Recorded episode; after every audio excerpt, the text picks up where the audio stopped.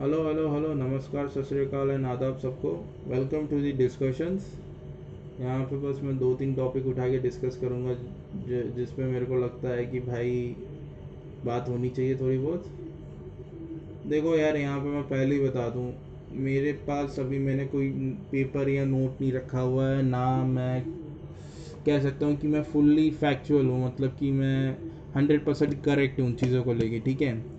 But कुछ topics लगते हैं मेरे को मेन है जो मतलब डिस्कशन में आ नहीं रहे हैं या इसके बारे में हम थोड़ा गलत सोच रहे हैं। उसके बारे में थोड़ी बहुत जितनी भी मेरे को नॉलेज है वो मैं शेयर करना चाहूँगा।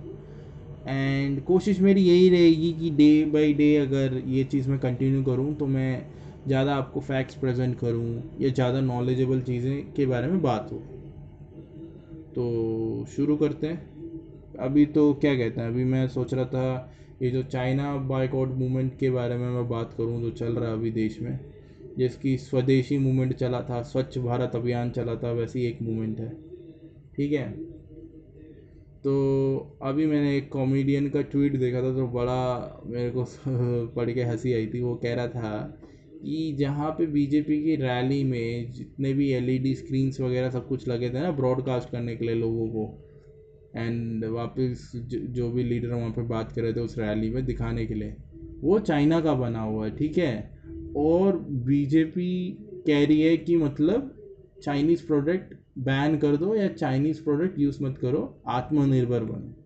तो कह रहे हैं कि यार आप अपने रैली में जो टीवी है, वो चाइना का यूज़ करते हो, फिर हमें कहते हो, भाई चाइनीज़ प्रोडक्ट हटा दो। है ना? ये टिकटॉक वगैरह सब कुछ। हटा दो शेयर इट हटा दो, या रेडमी बैन कर दो, जिसके वजह से आई थिंक ज़्यादातर हिंदुस्तानियों की ज़िंदगी चल रही है। मतलब आप मेट्रो में जाओगे ना अगर आपको कोई ना कोई रिंगटोन वाला मिल जाएगा, जिसके पास शाओमी की रिंगटोन बज रही होगी, है ना? तो यही सीन चल रहा है अभी। तो और हाँ इसमें एक और बात नोट करने वाली है कि आपने देखा होगा बीच में इंडिया ने चाइना से ही पीपी किट्स जो भी होते हैं ना, वो सब मंगवाया था। तो हालाँकि वो डिफेक्टिव निकले थे, बट फिर भी हमने चाइना से मंगवाया था। हमारे पास काफ़ी ऑप्शंस थे, किसी और कंट्री से भी मंगा सकते तो हमने चाइना से ही क्यों मंगवाया? वो सोचने वाली बात है। आपको लगे तो एक बारी इसके बारे में सर्च वर्च कीजिए, अगर आपको कुछ लगे तो भाई कमेंट वमेंट कीजिए। तो वही यार, अभी देखोगे कि एक ट्रेड डेफिशिएट करके एक बात होती है। उसका मतलब ये है कि हमने जितना व्यापार किया है दूसरे देश से और दूसरे ने जो हमसे व्यापार किया, उसमें कितना फ़र्क है, ठीक है? तो वो फ़र्क कम होना चाहिए मेरे हिसाब से। ट्रेड डेफिशिएट कम होना चाहिए किसी कंट्री का। अगर वो बढ़ रहा है तो इसका मतलब कि आप कम सामान बेच रहे हो दूसरे देश में और दूसरा देश है वो आपके यहाँ बहुत ज़्यादा सामान बेच रहा है। है ना? तो ट्रेड डेफिशिएट इंडिया और चाइना का काफ़ी बढ़ रहा है है ना? जब से ये जियो का जो सीन हुआ है ना, जियो आया है, सस्ता नेट हुआ है, उसके बाद ये शॉमी वगैरह सब कुछ एंटर हुआ है, सस्ते फ़ोन लेके आया है तो जब से ये सस्ता सस्ता सस्ता चल रहा है ना, तब से इन सब का होड़ बढ़ा आई थिंक आई और दूसरी एक और भी चीज़ है आई थिंक हम लोग ज़्यादा चाइना से इलेक्ट्रॉनिक्स पे डिपेंडेंट है। यहाँ से जितना भी माल यहाँ पे आता है, वो इलेक्ट्रॉनिक से रिलेटेड ही आता है। चाहे आपका दिवाली का लाइट ले लो, या फिर आप कुछ और सामान ले लो छोटा मोटा जो भी होता है, या आपका फ़ोन ले लो कंप्यूटर ले लो आपका टीवी ले लो आपका टीवी का जो L E D L C D या जो भी यूज़ करते हो, उसका जो चिप होता है, उसके चिप के अंदर जो जो छोटे छोटे सर्किट्स होते हैं, कभी सोचा वो बोर्ड वोर्ड कहाँ से बन के आए है? या कभी उसका स्पीकर कहाँ से बन के आया है, उसका रिमोट कहाँ से बन के आया है, उसके बटन का रबड़ कहाँ से बन के आया है। तो इन इन छोटी डिटेलिंग में जाओगे तो कहीं ना कहीं आपको चाइना का कोई ना कोई कंपनी दिखेगा, जो इंडिया में बैठ के कुछ ना कुछ जुगाड़ कर रहा है, लेकिन उसका पैसा जो है वो किसी चाइनीज़ कंपनी को जा रहा है। तो आप बच नहीं सकते इन चीज़ों से। काफ़ी बड़ी कहानी है यार मतलब एप्पल का सीन देख लो यार एप्पल जो है वो अपना आई थिंक उसने भी मैन्युफैक्चरिंग चाइना में सेट कर रखा है। वो मतलब कि चिप कहीं से मंगवाता है चिप साउथ कोरिया से मंगवाता है, कोई और सामान जर्मनी से मंगवाता है, फिर सब कुछ जोड़ फाड़ के चाइना में जोड़ के फ़ोन बना लेता है। ऐसी आई थिंक उसने कोई असेंबलिंग के लिए कोई फैक्ट्री इंडिया में भी खोली है। तो वो वही करता है, सारा सामान वगैरह सब कुछ लेके उस फैक्ट्री में डाल के जोड़ वोड़ के एक फ़ोन बना देता है और पीछे लेबल लिख देता है असेंबल्ड इन इंडिया बट वो असेंबल्ड हुआ है, वो बना नहीं है इधर। कोई रोल नहीं है इधर उसका तो ये चीज़ मैंने देखी थी अपने टेक्निकल गुरुजी के एक पुराने वीडियो में, मैं उसका लिंक छोड़ दूँगा। तो अब देखना ज़रूर उस चीज़ को। तो यही बात है यार, थोड़ा मुश्किल काम है ये। अगर हम खुद से ट्राई करने की कोशिश करेंगे ना तो देखो यार, अगर हमें सब कुछ खुद ही से बनाना है, ठीक है? हम चाह रहे हैं कि भाई कहीं से भी हमें किसी का भी वो ना मिले मतलब कि इनकेस मैं कोई फ़ोन बना रहा हूँ, मेरे को अच्छा प्रोसेसर चाहिए तो मैं अच्छा प्रोसेसर बाहर से ना मंगाऊँ। मैं बोलूँ कि भाई, हिंदुस्तानी हिंदुस्तानी का ही कोई प्रोसेसर वगैरह सब कुछ करके करूँ के, अपना खुद का बना के कर दूँ तो यार, इन सब चीज़ों पर काफ़ी पैसा खर्च होता है, क्योंकि ये सब चीज़ें आपका रिसर्च एंड डेवलपमेंट और इनोवेशन इन सब में लग जाता है है ना? और उन सब में काफ़ी पैसा खर्च होता है, क्योंकि आप कोई नया तरीका और नई चीज़ पे काम कर रहे हो ना तो आपको बहुत एक इंग्लिश में टर्म कहते हैं ट्रायल्स एंड एरर मेथड करके। मतलब कि आप एक चीज़ आजमा के देखते हो, फिर पता लगता है कि यार ये तो चल नहीं रहा फिर आप दूसरी चीज़ आजमा के देखते हो, फिर आपको लगता है इसमें थोड़ी सी मतलब कि थोड़ी दिक्कत है, थोड़ा और ठीक कर सकते हैं। फिर ऐसा ऐसा कर करके कर करके कर करके आप एक बढ़िया चीज़ पे उतरते हो। यही मेथड काइंड ऑफ़ आप कह सकते हो कि मेडिक मतलब कि क्या कहते हैं, अपनी फार्मास्यूटिकल इंडस्ट्रीज़ में भी यूज़ होता है। आप डिफरेंट लेवल ऑफ़ टेस्टिंग में जाते हो। मतलब आप पहले चूहों पे टेस्ट करते हो अपनी दवाई, फिर उससे ऊपर की किसी स्पीसीज पे टेस्ट करते हो रैबिट ले लो सपोज़ उसकी उसके ऊपर फिर टेस्ट करते हो, फिर ह्यूमन लेवल पे भी टेस्ट करते हो। उसके बाद टेस्ट करने के बाद बिकॉज़ आप कोई दवाई बनाते हो तो आप श्योर शॉर्टली नहीं कह सकते कि इसका कोई साइड इफ़ेक्ट नहीं होगा। आप तब तक नहीं कह सकते जब तक आप टेस्ट नहीं करते। और कुछ दवाइयाँ जब पास भी हो जाती हैं ना, जब कहते हैं कि भाई this is safe for humans करके, उसके बाद भी उसके कुछ ना कुछ साइड इफ़ेक्ट्स निकलते हैं जो पता नहीं चलता। कुछ हार्मफुल नहीं रहते और कुछ शायद हार्मफुल रहते हैं। इसका एग्ज़ाम्पल एक ले लो यार। एक अमेरिका में मतलब कि केस हुआ था जॉनसन एंड जॉनसन्स में, जो हम जे जे की एडवर्टीजमेंट नहीं देखते जॉनसन एंड जॉनसन्स की पाउडर बच्चे का डाइपर ये सब कुछ। तो एक वहाँ की कोई महिला थी, उन्होंने जॉनसन एंड जॉनसन पे केस डाला था अमेरिका में कि उनके पाउडर यूज़ करने के वजह से उनको कैंसर हो गया। ठीक है? तो जब मतलब कि देखा गया बाद में तो पता चला कि उसमें कार्सोजेनिक कुछ एलिमेंट पाया गया था। कार्सोजेनिक वो एलिमेंट्स होते हैं जिनसे कैंसर होने की संभावना हो सकती है। ठीक है? तो उसके बाद जॉनसन एंड जॉनसन को बोला गया कि भाई कंपनसेशन के लिए कुछ पैसे दो। अब मेरे को अमाउंट नहीं पता है मतलब कि पैसे नहीं पता कि कितने दिए जॉनसन एंड जॉनसन ने उन महिला को बट बहुत ज़्यादा पैसे दिए थे।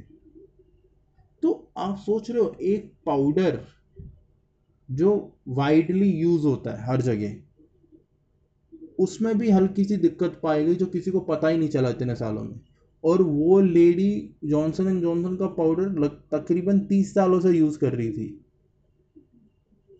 कि उस लेडी को उतना भरोसा था। उसके बाद जब उसको हुआ और उसको पता चला कहीं से आई थिंक कि ये इस पाउडर के वजह से हुआ, तब जाके उसने केस लड़ा।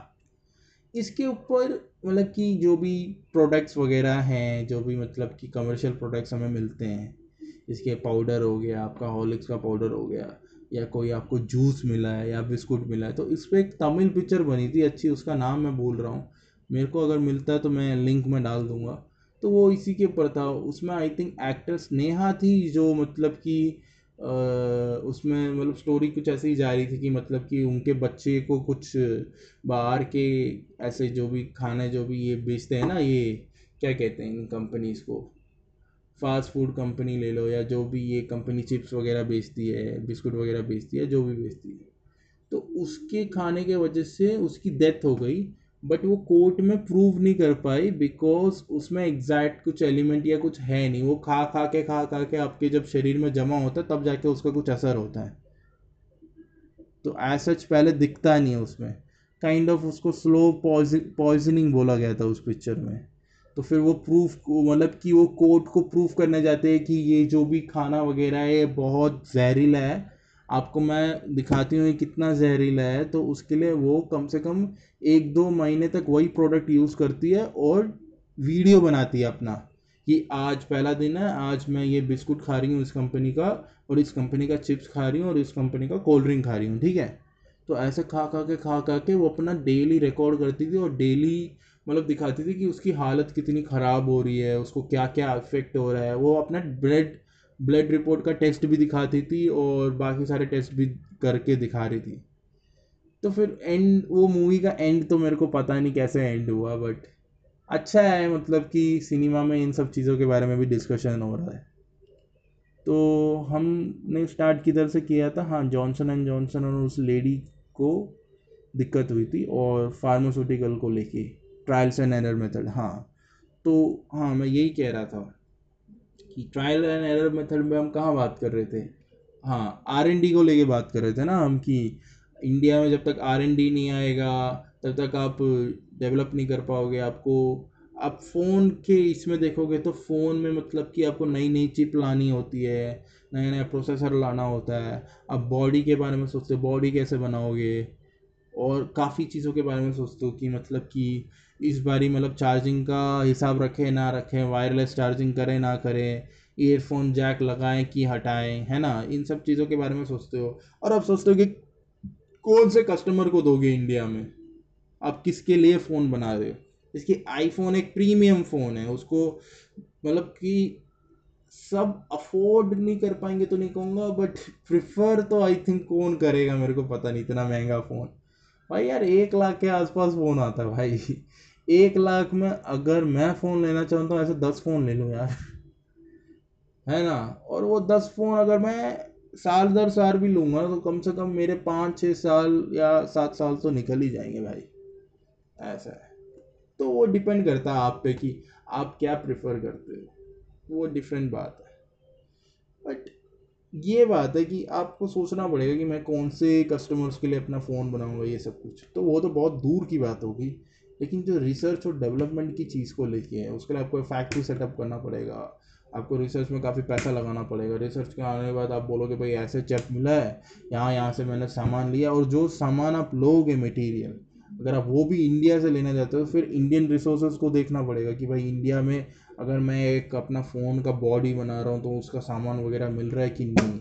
मेरे को सिलिकॉन का क्या भाव चल रहा है, ये सब कुछ। कि सिलिकॉन यूज़ होता है ना फ़ोन के अंदर, जो भी सेमी कंडक्टर्स होते हैं, वो सिलिकॉन से बनते हैं या जर्मीनियम से बनते हैं या इसी से रिलेटेड किसी मटेरियल से बनते हैं। बट सेमी कंडक्टर तो लगता है, इतना तो पता है भाई। तो ये सारी चीज़ें हैं। तो अब मैं फ़ोन का एग्ज़ाम्पल ले रहा हूँ, अब कोई और चीज़ का भी एग्ज़ाम्पल ले सकते हो। मैं फ़ोन का क्यों ले रहा हूँ? क्योंकि आई थिंक फ़ोन मेरे लिए हैंडी है एज एन एग्ज़ाम्पल तो ये सारी दिक्कतें हैं यार। तो अपन लोगों को ये सब सोचना पड़ेगा। अगर मतलब कि गवर्नमेंट या एक अच्छा इन्वायरमेंट बने ऐसा, कि भाई अगर कोई बंदा सपोज़ उठ के आए कि भाई देखो अपन चाहते हैं कि अपन इस इस टेक्नोलॉजी पे काम करें लेकिन अपन को थोड़ा बहुत पैसा वगैरह चाहिए। बट मेरे पास कोई आ, क्या कहते हैं मैं कह नहीं सकता इस रिसर्च के बाद शायद रिज़ल्ट सक्सेसफुल होगा नहीं होगा। बट इतना पता है कि इन चीज़ों का फ़ायदा सबको पहुँचेगा अगर मैं इन चीज़ों के ऊपर काम करूँ तो। तो अगर गवर्नमेंट का इसमें थोड़ा बहुत सपोर्ट मिल जाए और गवर्नमेंट थोड़ा लॉस उठाने के लिए तैयार भी हो जाए बिकॉज़ अच्छे काम पे रिसर्च कर रहे हो ना। अभी देखो कोरोना के दवाई पे टेस्टिंग चल रही है। अगर टेस्टिंग करना या मैन्युफैक्चरिंग करना थोड़ा बहुत महँगा या कुछ हुआ तो वो नुकसान उठाने के लिए आई थिंक गवर्नमेंट वगैरह सब तैयार है। क्योंकि दवाई मिलने से मतलब है ना यार। साला नुकसान होता है तो होने दो, कम से कम लोगों की जान तो बचेगी। तो कुछ ऐसे स्टेप्स उठाने होते हैं। अभी रिसेंटली मैंने बिल गेट्स का इंटरव्यू देखा था। तो उन्होंने बोला था कि जो भी कोरोना वायरस से रिलेटेड वैक्सीन बनेगी ना, वो वैक्सीन जब बनेगी तो उनको बनाने के लिए फैक्ट्रीज की ज़रूरत होंगी जो अभी दुनिया में किधर भी अवेलेबल नहीं है। तो जब मैं दवाई बना के तैयार हो गया कि भाई देखो, ऐसा ऐसा फॉर्मूला मिला के मैंने बना दी दवाई, अब इस दवाई से होगा सबका इलाज। तो उस इलाज के लिए बिकॉज़ एक दवाई का जो केमिकल का प्रोसेस है, आप जब लार्ज स्केल में लेके जाते हो तो हर दवाई का अपना प्रोसेस होता है। ठीक है? हर फैक्ट्री में एक ही मतलब कि बहुत दवाई नहीं बनती, क्योंकि हर दवाई बनाने का तरीका अलग होता है। और कोरोना वायरस जैसी कॉम्प्लिकेटेड दवाई बनाने का तरीका मेरे हिसाब से तो थोड़ा कॉम्प्लिकेटेड तो होगा। तो आपको उसके लिए अलग से बॉयलर्स लेके आने पड़ेंगे, अलग केमिकल्स लेके आने पड़ेंगे, अलग से प्लांट लेके आना पड़ेगा। तो वो सब पहले से तैयार होना चाहिए। तो बिल गेट्स जी ने बोला था कि भाई देखो अपन को पता है कि भाई दवाई ववाई जब बनेगी तो फैक्ट्री की ज़रूरत है तो हमने पाँच तरह की फैक्ट्री बनाई है बिकॉज़ इस दवाई के बनाने के पाँच तरह के तरीके हो सकते हैं। है ना? ये जस्ट लाइक ऐसी है, मेरे को सपोज़ कहीं जाना हो सपोज़ मेरे को जाना है मुंबई तो मुंबई में पैदल भी जा सकता हूँ। वैसे पैदल अभी मैं बिल्कुल नहीं जाना चाहूँगा, मुंबई से पैदल आना चाहूँगा अगर कोई मेरे को रास्ता मिले और फिर भी मान लो मैं मुंबई अगर पैदल जाना चाहूँगा तो मैं पैदल के हिसाब से रास्ता ढूंढूँगा। अगर मैं प्लेन से जाना चाहूँगा तो मैं सोचूँगा कि भाई यहाँ से पास वाला एयरपोर्ट कौन सा है, उस हिसाब से मैं अपनी प्लानिंग करूँगा टिकट बुक करूँगा। अगर मैं ट्रेन से जाना चाहूँगा तो ट्रेन के लिए भी वही प्रोसीजर है। मैं भाई रास्ता देखूँगा ट्रेन नंबर देखूँगा, कौन सी जाती है, दिन वगैरह देख के टिकट वगैरह देख के जाऊँगा। अगर मैं गाड़ी से जाना चाहूँगा तो फिर वही शॉर्टेस्ट रूट ढूंढ के भाई पेट्रोल वगैरह स्टैंड वैंड और हाईवे में ये सब ढूंढ ढूंढ के मैं वैसे चले जाऊँगा। तो मेरे को पता है मतलब कहने की बात ये है कि मेरे को पता है कि मैं कितने कितने तरीकों से मुंबई जा सकता हूँ, है ना? तो मैं मतलब तरीकों को अगर छाट लूँ तो मैं उनमें से डिसाइड कर सकता हूँ कि इससे मेरे लिए कौन सा प्रेफरेबल होगा, मेरे बजट के हिसाब से और मेरी रिक्वायरमेंट के हिसाब से। है ना? तो वैसे ही बिल गेट साहब जी ने क्या बोला है कि अपन ने देखा है कि कोरोना वायरस से रिलेटेड दवाई बनाने के अलग अलग तरीके हैं। फॉर एग्ज़ाम्पल आपने आरएनए के बारे में सुना होगा, है ना? तो मतलब कि आरएनए से रिलेटेड दवाई वगैरह बना रहे हैं कि कोरोना वायरस का प्रोटीन वगैरह ढूंढ के उसको अटैक करें। कोई इम्यूनिटी से रिलेटेड कोई दवाई वगैरह बना रहा है कि भाई अपने अंदर जाके वो मतलब कि कुछ कहते हैं उसको कि जो भी कमज़ोर बैक्टीरिया कुछ भी कह लो अब आपके शरीर में एक इंजेक्शन देंगे या एक वैक्सीन डालेंगे, जो आपके शरीर में प्रतिक्रिया रहेगा प्रतिक्रिया से क्या होगा कि आपकी जो अंदर इम्यूनिटी की जो पावर है ना, वो थोड़ी बढ़ जाएगी उस वायरस से रिलेटेड तो जब वो वायरस एक्चुअल में आपके अंदर घुसेगा तो आपके शरीर में ऑलरेडी लड़ने की क्षमता होगी। तो वही है मतलब उस पर भी काम हो रहा है। और और भी तरीके हैं मतलब कि मैं एग्जैक्टली exactly बता नहीं पा रहा हूँ इसमें बट आप समझ जाओ। तो ये सब कहने का मेरा, मैं क्यों कह रहा था? ये सब मैं इसलिए कह रहा था कि कि अगर आप किसी भी चीज़ के लिए कोई फैक्ट्री या कुछ भी सेटअप कर रहे हो रिसर्च बेस्ड या कुछ बेस्ड तो यार उसमें काफ़ी मेहनत लगती है, काफ़ी पैसा लगता है बट आपको वो लगाने के लिए आप तैयार रहना चाहिए। इसराइल एक ऐसी कंट्री है जहाँ पे रिसर्च और उन सब चीज़ों को ज़्यादा सपोर्ट किया जाता है, और वहाँ की ज़्यादातर जो मैन्युफैक्चरिंग है वो आउटसोर्स है। वहाँ पे ह्यूमन इंटेलिजेंस को ज़्यादा तवज्जो दिया जाता है, इंसान की क्षमता, इंसान के दिमाग को। ये बात मैंने विवेक बिंद्रा जी की वीडियो में देखी थी। तो वो बता रहे थे कि मतलब इसराइल में रिसर्च को लेकर कितना काम करते हैं। अगर कोई कंपनी आके वहाँ पे कुछ सेटअप करना चाह रही है है ना तो उनसे कहते हैं कि भाई अगर तुम कुछ रिसर्च या कुछ नई चीज़ लेके आ रहे हो जिससे मेरे देश को ज़्यादा फ़ायदा होगा तो मैं तुम्हारे कंपनी का आधा हिस्सेदार होने के लिए तैयार हूँ। तो तुम मेरे देश का भला करो तो मैं तुम्हारा भी सपोर्ट करूँगा। तो ऐसे चलता है। और मान लो इसराइल में रिसर्च और उस पर इनोवेशन पे भी फोकस होता है कि सपोज़ कोई चिप विप का काम चल रहा है, ठीक है? तो फिर इसराइल क्या बोलेगा कि भाई अपन इस पर काम करके दुनिया की सबसे बढ़िया चीज़ बना के लाएँगे। इनफैक्ट इसराइल में आई थिंक अगर मैं करेक्ट हूँ तो इसराइल में यूएसबी बनी थी पहली। यूनिवर्सल क्या कहते हैं? सर्विस बस समथिंग कहते हैं ना यूएसबी तो यूएसबी पोर्ट पहले वहीं पे बना था। यूनिवर्सल सीरियल बस कहते हैं आई थिंक यूएसबी को। चलो, जो भी कहते हैं। तो फिर वहाँ पे ये बना था। तो वो रिसर्च पे फोकस करते हैं कि भाई रिसर्च वगैरह सब कुछ कर ले। फिर रिसर्च करने के बाद वो कंपनीज़ के पास जाते हैं कि भाई देखो, अपन ने ये बनाया अपन ने ले लिया पेटेंट अगर तुम्हें ये चीज़ बढ़िया लगती है तो तुम जाओ, इसको मैन्युफैक्चर करो, बेचो, लेकिन मेरे को रॉयल्टी फ़ी दे दो तो ये बढ़िया चीज़ है। तो यही बात है। अगर हम भी रिसर्च और इन सब पे फोकस करें ना तो हम भी आगे बढ़ सकते हैं, क्योंकि इसराइल बहुत छोटा है कंपेयर टू इंडिया लेकिन इसराइल ने नमकीन पानी से पीने का पानी कैसे बनाए सस्ते में, उसका तरीका ढूंढ दिया और हम हम अभी तक ढूंढ नहीं पा रहे। वहाँ पे ऐसे काफ़ी गजब चीज़ें हैं, वहाँ की आर्मी वहाँ का, वहाँ के साइंटिस्ट कि इतना छोटा देश इतने दुश्मनों से घिरा हुआ फिर भी अभी तक टिका हुआ है। और दुनिया में उसकी economy, I think, top ten list में है अभी भी, जो कि काफ़ी बढ़िया बात है। तो हमें उनसे भी कुछ सीखना चाहिए। और ये भी सीखना चाहिए कि यार, अपन के यहाँ पे रिसर्च एंड डेवलपमेंट एंड बाकी सारे इनोवेशन को तवज्जो देना तो यार काफ़ी बढ़िया हो सकता है अपना देश। अभी यार, क्या मतलब क्या बोले? मेरा तो भाई ये कहना है कि क्या कहते हैं? एजुकेशन हमारे यहाँ पे दी जाती है, ऐसा नहीं है। स्किल बेस्ड एजुकेशन भी अलग अलग गवर्नमेंट की तरफ़ से मिल रही है और काफ़ी जगह हो रहा है। बट इसमें और थोड़ा काम चाहिए यार। इसमें मतलब कि इतना इफेक्टिवली काम नहीं हो रहा है। आप देखोगे कि एजुकेशन क्वालिटी हर जगह सेम नहीं है। एक अगर आप किसी शहर का एग्जांपल ले लो तो एक शहर का जो कॉन्वेंट स्कूल है, वहाँ का बच्चा भाई एक फराटेदार इंग्लिश में बोलता है, उसको काफ़ी एटिकेट्स और नॉलेज है, उसको दुनिया के बारे में काफ़ी पता है। एक जगह देखोगे कि यार एक बंदे को मतलब कि उसके पास कैपेबिलिटी और नॉलेज तो है बट वहाँ की टीचिंग की जो क्वालिटी है, वो ख़राब है। और एग्ज़ाम्पल ज़्यादातर एग्ज़ाम्पल यूपी और बिहार से ही निकलते हैं। बीच में एक आया था कि मतलब यूपी का कोई टॉपर, यूपी, बिहार का कोई टॉपर निकला था टेंथ क्लास का तो उसको कुछ बेसिक सवाल के जवाब नहीं आ रहे थे। तो वो वही बात है कि मतलब यार एक क्वालिटी और बीच में धांधलेबाजी का पंगा होता है ना, इसी के वजह से दिक्कत हो रही है।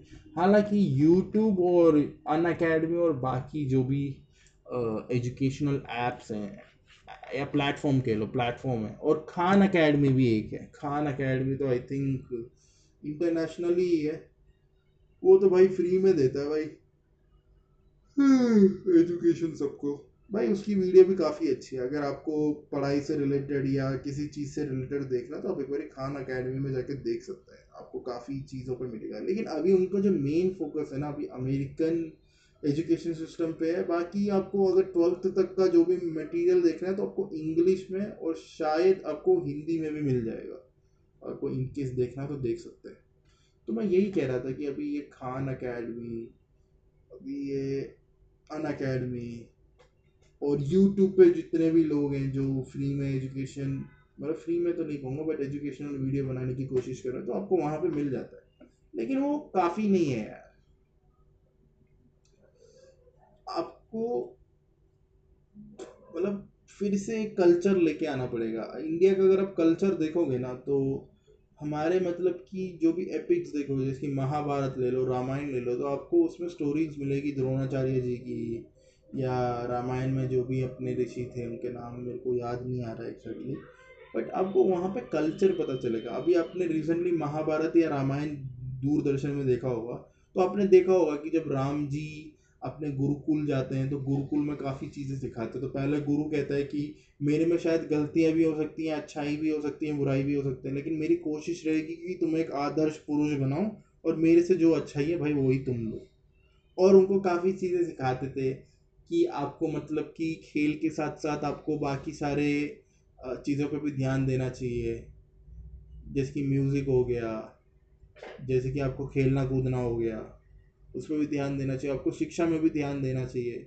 और आपको अपना पर्टिकुलर एज ऑफ़ टाइम पढ़ाई के लिए डिवोट करना चाहिए। बिकॉज़ वो आइडियल होता है और उसी समय आपका ब्रेन फॉर्म हो रहा होता है।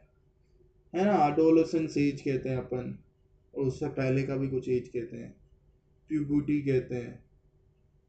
तो एक पर्टिकुलर एज ऑफ़ सेक्शन माना गया अपने वैदिक टाइम्स में कि भाई इतने एज में भाई आइडियल है कि एक बच्चे को एक एजुकेशनल इंस्टीट्यूशन पे डालो, वहाँ पे उनको काफ़ी चीज़ों के बारे में सिखाओ, पढ़ाओ।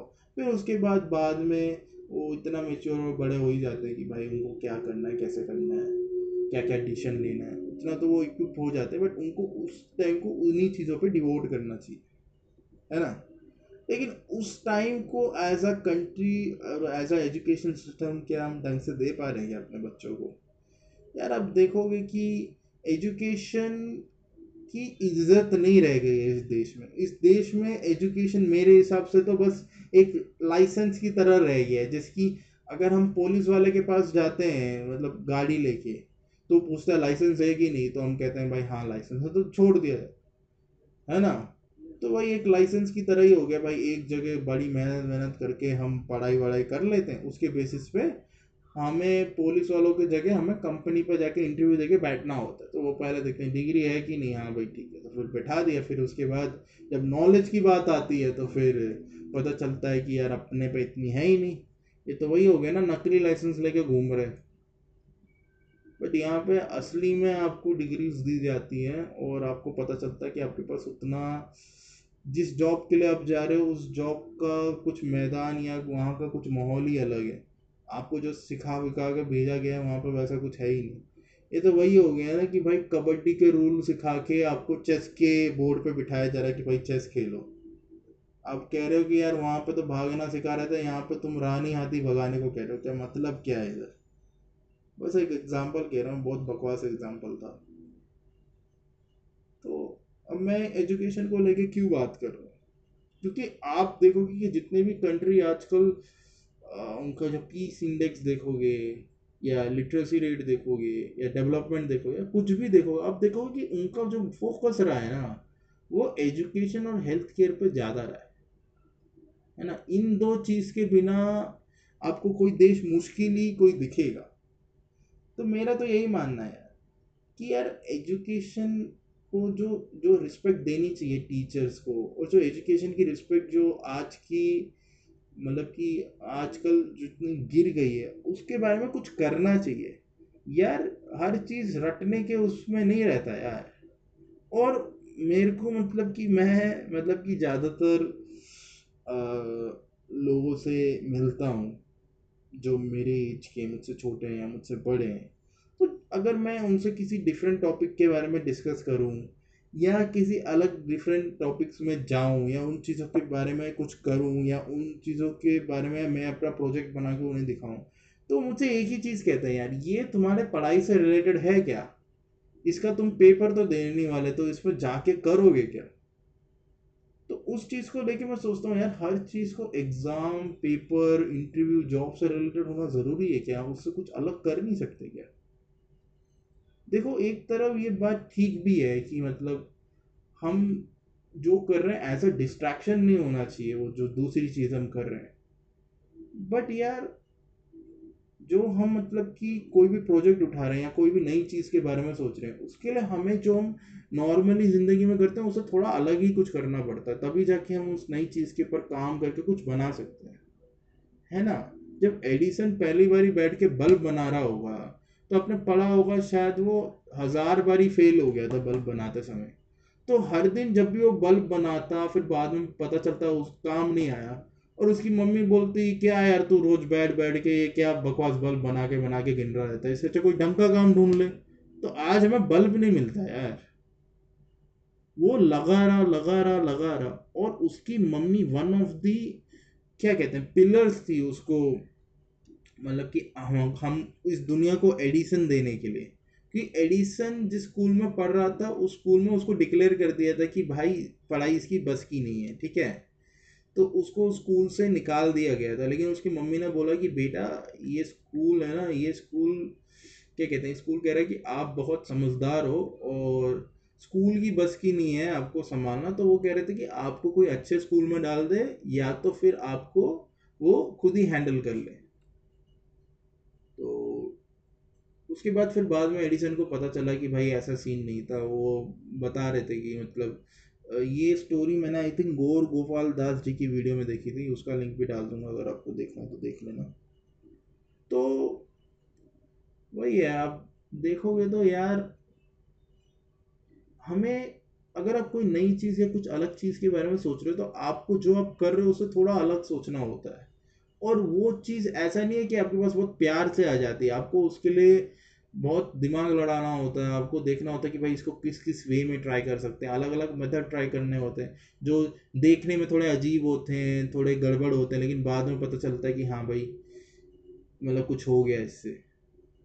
अच्छा एक और पॉइंट याद आया कि एडिसन का जो फ़र्स्ट केमिस्ट्री लैब है ना, वो भी आई थिंक उसकी मदर ने उसको सेट करके दिया था, उनके बेसमेंट में, उनका जो, जहाँ पे भी घर था।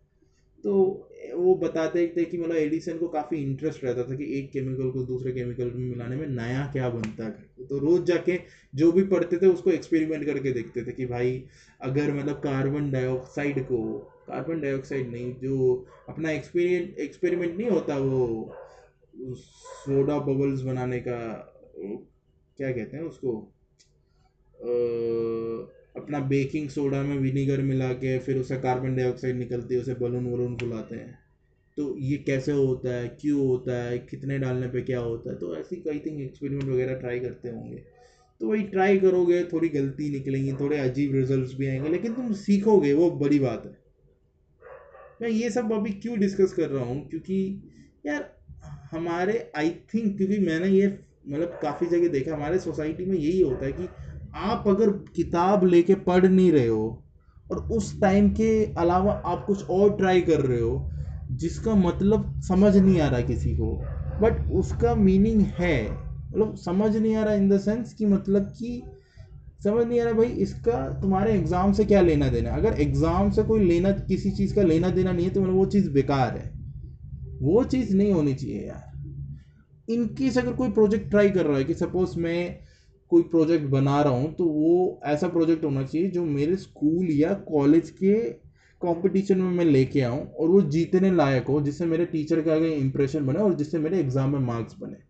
जब तक उसका कहीं से भी हल्का सा तुक एग्ज़ाम टीचर को इम्प्रेस करना, इससे रिलेटेड नहीं होता, तब तक कोई उसको एक्सेप्ट करने में लोगों को थोड़ी दिक्कत होती है। ठीक, कुछ लोग एक्सेप्ट करते मैं मना नहीं कर रहा बट कुछ लोग ऐसे भी हैं।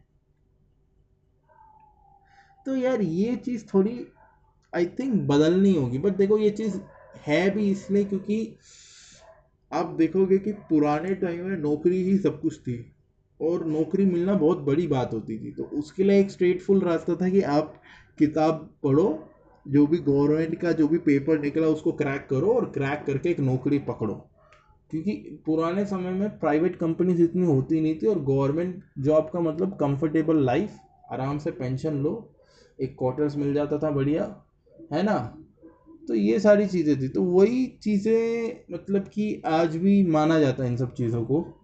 बट आज आप देखोगे कि थोड़ा हमारा जो दुनिया ओपन होने के लिए तैयार हो गया है। आप अगर यूट्यूब देखोगे, आप इंटरनेट में देखोगे तो कुछ लोग ऐसे भी हैं जिनके पास डिग्री नहीं है एजुकेशन उतनी है नहीं, लेकिन उन्होंने नेट में जा जा के चीज़ें सीखी है और उन्होंने बड़े बड़े काम किए हैं। अब यूट्यूब पे सर्च करोगे तो आपको काफ़ी लोग मिल जाएँगे। तो मैं ये कह रहा हूँ, दुनिया थोड़ी खुल रही है। तो और खुल भी इसलिए रही है बिकॉज़ लोग एक्सपेरिमेंट कर रहे हैं।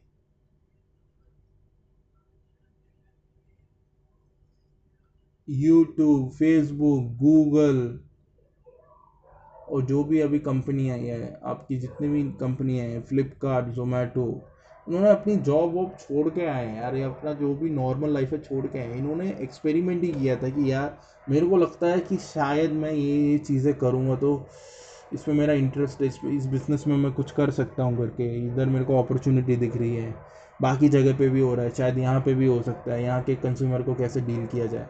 आपको पता है फ्लिपकार्ट के जो, जिन लोगों ने फ्लिपकार्ट स्टार्ट किया था, वो अमेज़ोन में काम करते थे। जब उन्होंने फ्लिपकार्ट शुरू किया था तो काफ़ी दिक्कतें आई थी उन्हें।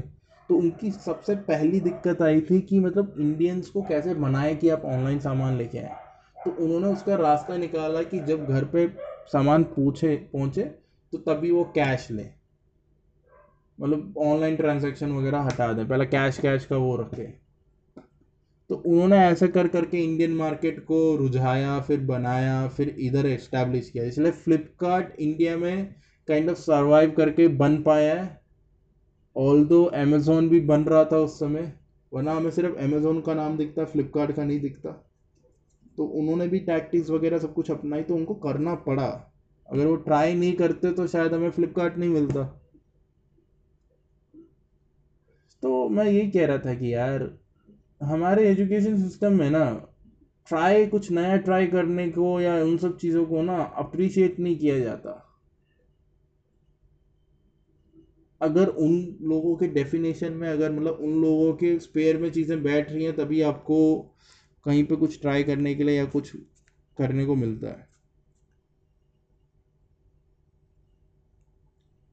तो मेरा यही कहना था यार कि एजुकेशन वन इंपॉर्टेंट चीज़ है और एजुकेशन में काफ़ी चीज़ें हमको लानी पड़ेगी, अपने कल्चर से काफ़ी चीज़ें सीखना पड़ेगा। टीचर्स की रिस्पेक्ट करना बिकॉज़ टीचर की आजकल रिस्पेक्ट भी बहुत बच्चे कम करते हैं। तो वो सारा अपना जो कल्चर वगैरह है, उस पर थोड़ा बहुत काम वाम करके लाना पड़ेगा वापस। सिंगापुर में अब देखोगे तो सिंगापुर में टीच टीचिंग को काफ़ी रेप्यूटेड जॉब माना जाता है। वहाँ पे टीचर को काफ़ी क्या कहते हैं प्रायोरिटी दी जाती है वहाँ पे, काफ़ी अच्छी सैलरी भी दी जाती है। इसके वजह से मतलब कि सिंगापुर को I think one of the I think number one माना जाता है आज की डेट में, अगर आप एजुकेशन के सिस्टम को लेके कह लो। अब उस इंडेक्स का नाम एग्जैक्टली मेरे को नहीं पता। आप चाहो तो सिंगापुर के बारे में भी सर्च कर सकते हो। इससे रिलेटेड मैंने जितना भी यहाँ बोला, सब मैं डाल दूँगा लिंक वगैरह। क्योंकि मैं जो बोलता हूँ काइंड ऑफ़ वेग और रबिश है। बट मेरा जो पॉइंट है वो आई थिंक अगर आपको समझ आ रहा होगा तो आप समझ जाओगे कि क्या मैं बोल रहा हूँ। अगर नहीं समझ आए तो मैं लिंक वगैरह शेयर कर देता हूँ। तो वहाँ का सिंगापुर का सिस्टम देखोगे तो काफ़ी बढ़िया है। वहाँ पे मतलब बच्चे भी बिल्कुल डिसिप्लिन है भाई साहब। नपा तुला टाइम रहता है उनका। सुबह ये क्लास जाना है, शाम को ये क्लास जाना है। वहाँ के एक्स्ट्रा ट्यूशन क्लासेस होती हैं। फिर वहाँ पे उनका जो भी स्कूल का करिकुलम होता है, वो होता है। उनकी डिफरेंट डिफरेंट क्लासेस हैं। वहाँ पे फिफ्थ सिक्स क्लास के बाद आपको छोड़ दिया जाता है। आपको जोन सा सब्जेक्ट जैसा भी सही लगे, आप चूज़ कर सकते हो वहाँ पे। जो कि बढ़िया है। अगर मतलब मेरे को वहाँ पे ऐसे सिस्टम है कि भाई, मेरे को अगर मैथ सिक्स के बाद मैं मैथ्स ले रहा हूँ बट मेरे को मैथ्स समझ नहीं आ रही मतलब मैथ्स पल्ले नहीं पड़ रही। तो मैथ्स के तीन लेवल है। फ़र्स्ट इंडी मतलब कि फ़र्स्ट मिडल इंटरमीडिएट मतलब ऐसी कुछ है मतलब मेरे को एग्जैक्टली पता नहीं है। फ़र्स्ट मिडल इंटरमीडिएट अबे नहीं भाई, ये नहीं होगा। अबे मतलब जो भी हो यार मतलब तीन टाइप की वहाँ मैथ्स की कैटेगरी है type one type two type three करके, ठीक है? तो अगर आप मेरे को टाइप वन मैथ्स भाई पसंद नहीं आ रही, भाई बहुत टफ है भाई। टाइप टू पे गया टाइप टू भी बकवास लगी तो टाइप टी थ्री पे चला गया। बिकॉज़ बेसिक्स मैथ तो आना ज़रूरी है बट ये उतना टफ नहीं होगा। तो उसके बाद मैं अपने हिसाब से जा के फिर मैं जब पास आउट होऊँगा तो फिर अपने हिसाब से चीज़ें कर सकता हूँ। तो काफ़ी सही है यार। क्योंकि इंडिया में मेरे को ऐसा नहीं मिला भाई। इंडिया में मतलब अपन ने ली थी साइंस ठीक है? तो मेरे को पॉलिटिक्स में इंटरेस्ट था। मेरे को पॉलिटिक्स और जियोग्राफी में इंटरेस्ट था। बट मैंने जब अपने टीचर से पूछा कि भाई मैं ऐसा ले सकता हूँ ऑप्शनल सब्जेक्ट तो उन्होंने मना कर दिया, भाई तुम साइंस के साथ ऐसा नहीं ले सकते। क्योंकि इंडिया में और बाकी जगह पर कैटेगरी क्या कहते हैं कैटेगरिकल एजुकेशन मान लो या थिंकिंग मान लो, ये सिस्टम चलता है। कि अबे यार मैं कहाँ का टॉपिक कहाँ लेके जा रहा हूँ? चलो छोड़ो, अभी मैं इसको पॉज कर देता हूँ। अच्छा लगे तो बता देना भाई, वरना बाकी कंटिन्यू करेंगे, नहीं करेंगे, देखते हैं। Tata good night